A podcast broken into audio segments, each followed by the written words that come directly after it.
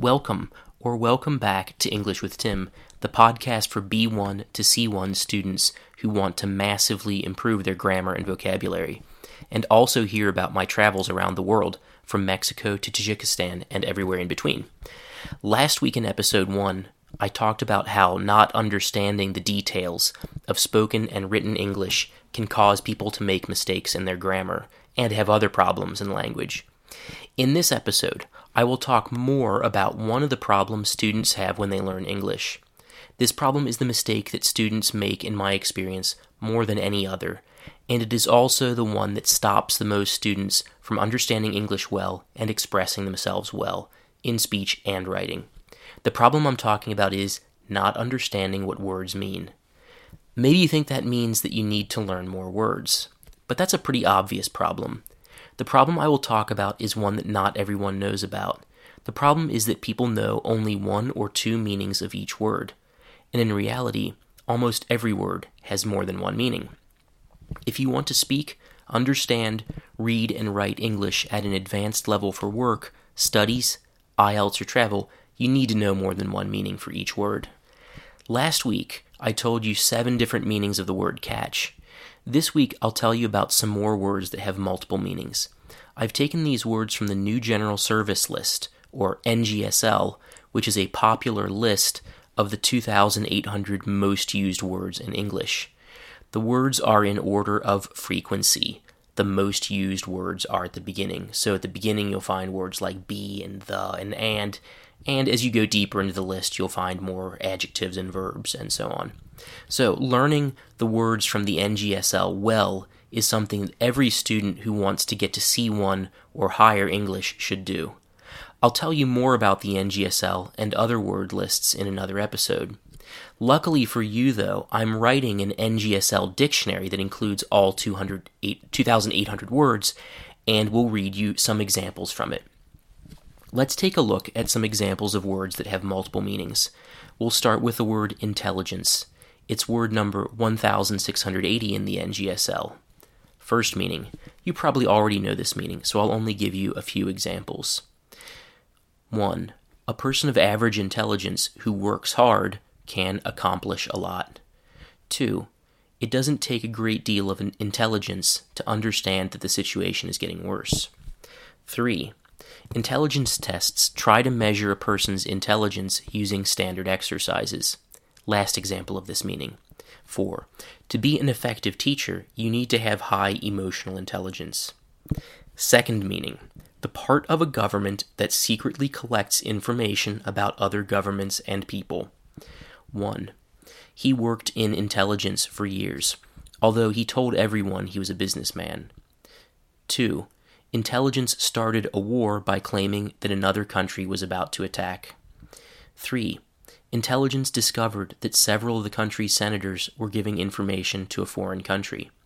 Last example of this meaning. He got drunk and told everyone that he was an intelligence officer. After that, he disappeared and we never saw him again. Third meaning. The information that is secretly collected by the government. 1. The most recent intelligence leak revealed the country's war plans. 2. Governments of powerful countries like the US, Russia, and China collect intelligence using large networks of spies. 3. Faulty intelligence caused the country to go to war when it wasn't necessary. 5. After intelligence is collected, it is then analyzed or interpreted. 6. More than anything, we need reliable intelligence to make a decision. 7. Even as you read this, this sentence, intelligent satellites are flying over your head and taking pictures of your neighborhood. Last example of this meaning. Faulty intelligence leads to bad decisions. So, what can we learn from this word? These meanings are related to each other, but they're actually different enough that you may not understand the second and third meanings even in context. Understanding words from context is an important strategy because you will always hear and see words that you don't know. However, when you guess from context, you're doing extra thinking or extra work, and your guess might still be wrong. So I have a much better strategy than guessing from context. My strategy is to in fact know what the words mean, not by guessing them, but because you actually know them. This takes more time, but learning a language well does take time. Here's a word from a bit earlier in the list. Word number 1348 impossible. I will only give you the second meaning. It's an adjective. Demanding far too much while offering nothing in return. 1. Little children can be impossible. One minute screaming and crying and hitting people and throwing things, and then sweet and fun again the next minute. 2. You call me and talk about yourself and your problems for hours and hours in the middle of the night, and at the end of the talk, you get angry at me for not thanking you. You're completely impossible. So, this meaning is nice because it lets you express a very specific idea with a word that you already know. If you're able to use it, your speech will be more interesting and you'll sound a little bit smarter. Let's move on to the next word 1351 afraid. There's two slightly different meanings of afraid. One meaning uses the construction afraid of, the other uses the construction afraid to. So, afraid of, adjective feeling fear towards a thing, person, or situation because you believe it generally can hurt you or others. 1. I've been afraid of dogs since I was a kid, especially big, strong ones. 2. Being afraid of high places is very common. Who feels comfortable looking down at the ground far below? 3. He didn't tell me the truth because he was afraid I would get angry when he told me. 4. A lot of people including me, are afraid of spiders, even though they're not really dangerous. 5. Small children are often afraid of the dark. Last example is meaning. 6. What are you afraid of? So, next meaning, afraid to. Also an adjective, meaning not wanting to do something one time because it will cause you to find out bad information or to get a bad result. 1. I'm afraid to call her because she's angry at me. I don't want to hear the bad things she will say to me. 2. She's afraid to look at the results of her blood test. She thinks she might have a serious sickness. 3. He was afraid to tell his boss that he had made a mistake in the report because he thought he might get fired. 4. She was afraid to see what grade she had gotten on the test because she had not studied much for it. Four, uh, 5. I'm afraid to eat some of the food in the refrigerator because I think it may not be fresh. 6. He's afraid to ask her to go out with him. He thinks she, prob- she probably will say no. Last example of this meaning. The business is run very badly because the boss gets angry so easily. People are afraid to tell her about any problems there are in the business. So, you can see again that afraid of and afraid to use different constructions and have slightly different meanings. If you know both of them and can use them, you'll be able to express yourself with greater precision. To the next word.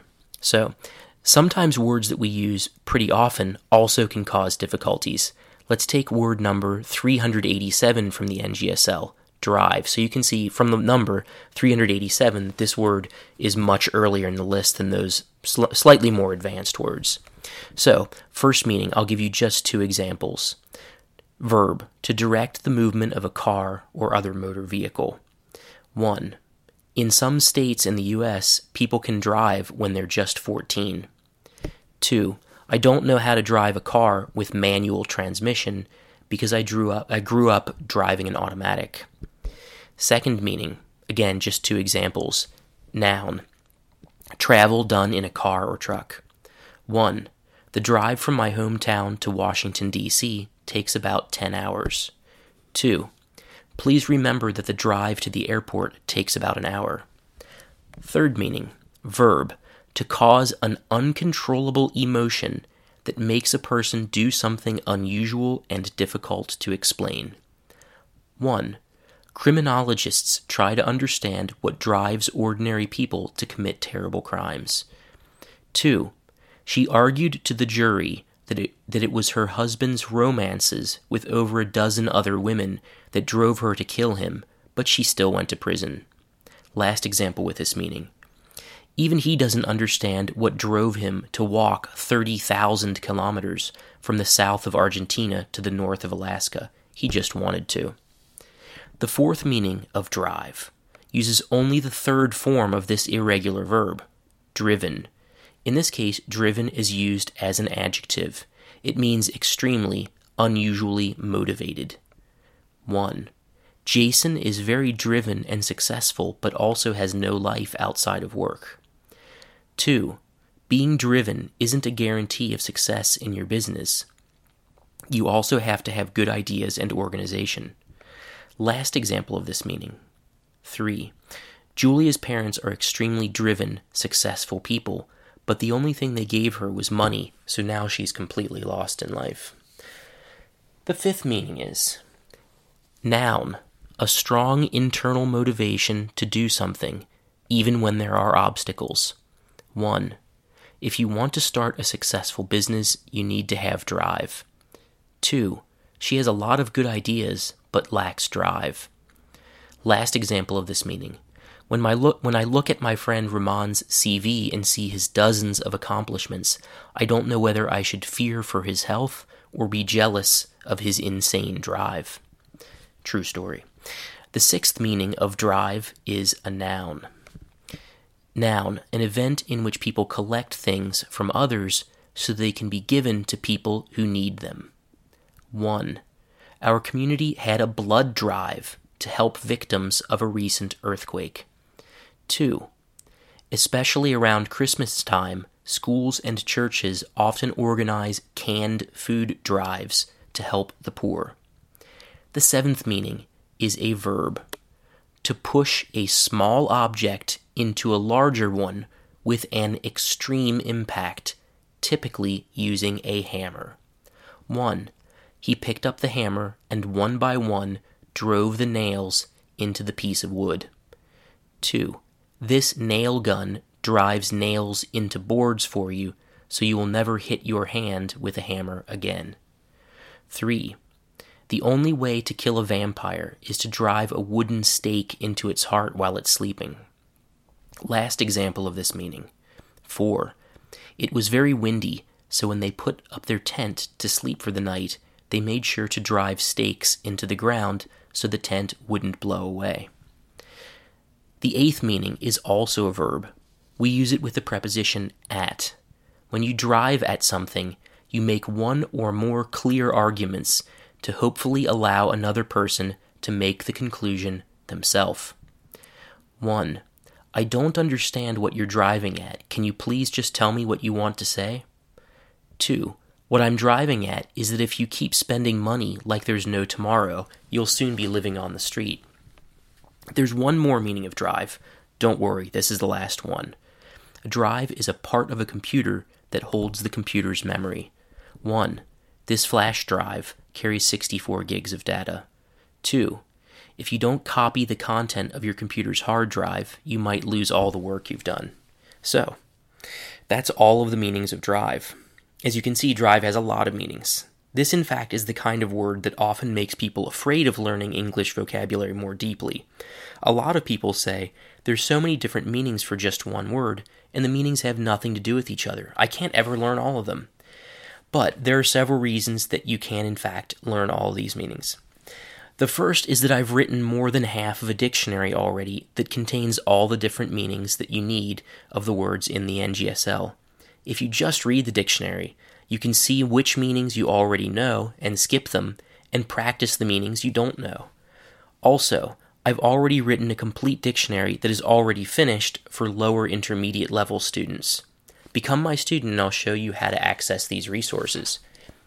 The second reason is that instead of looking at these new meanings as problems that you need to solve, you should look at them as tools or possibilities that help you understand and be understood better. The third reason is that this number of meanings, like nine meanings for drive, is not really that typical. You don't normally have nine or ten meanings for one word. However, you probably also were surprised by the last meaning, which had to do with computers. This is also kind of a typical situation. We sometimes get a word with a meaning that is kind of a black sheep or a white crow. Um, it does happen. Not super often, but it does.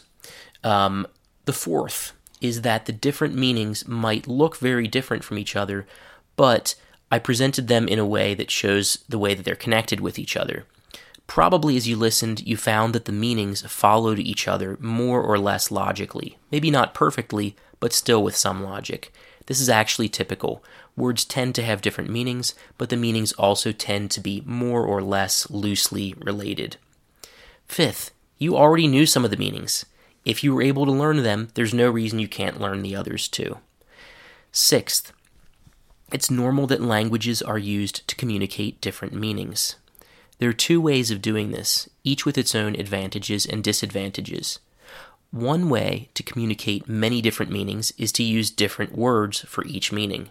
This is more typical in, for example, German or Russian. The advantage is that you have one word and typically one to three meanings, so in a way it's less confusing.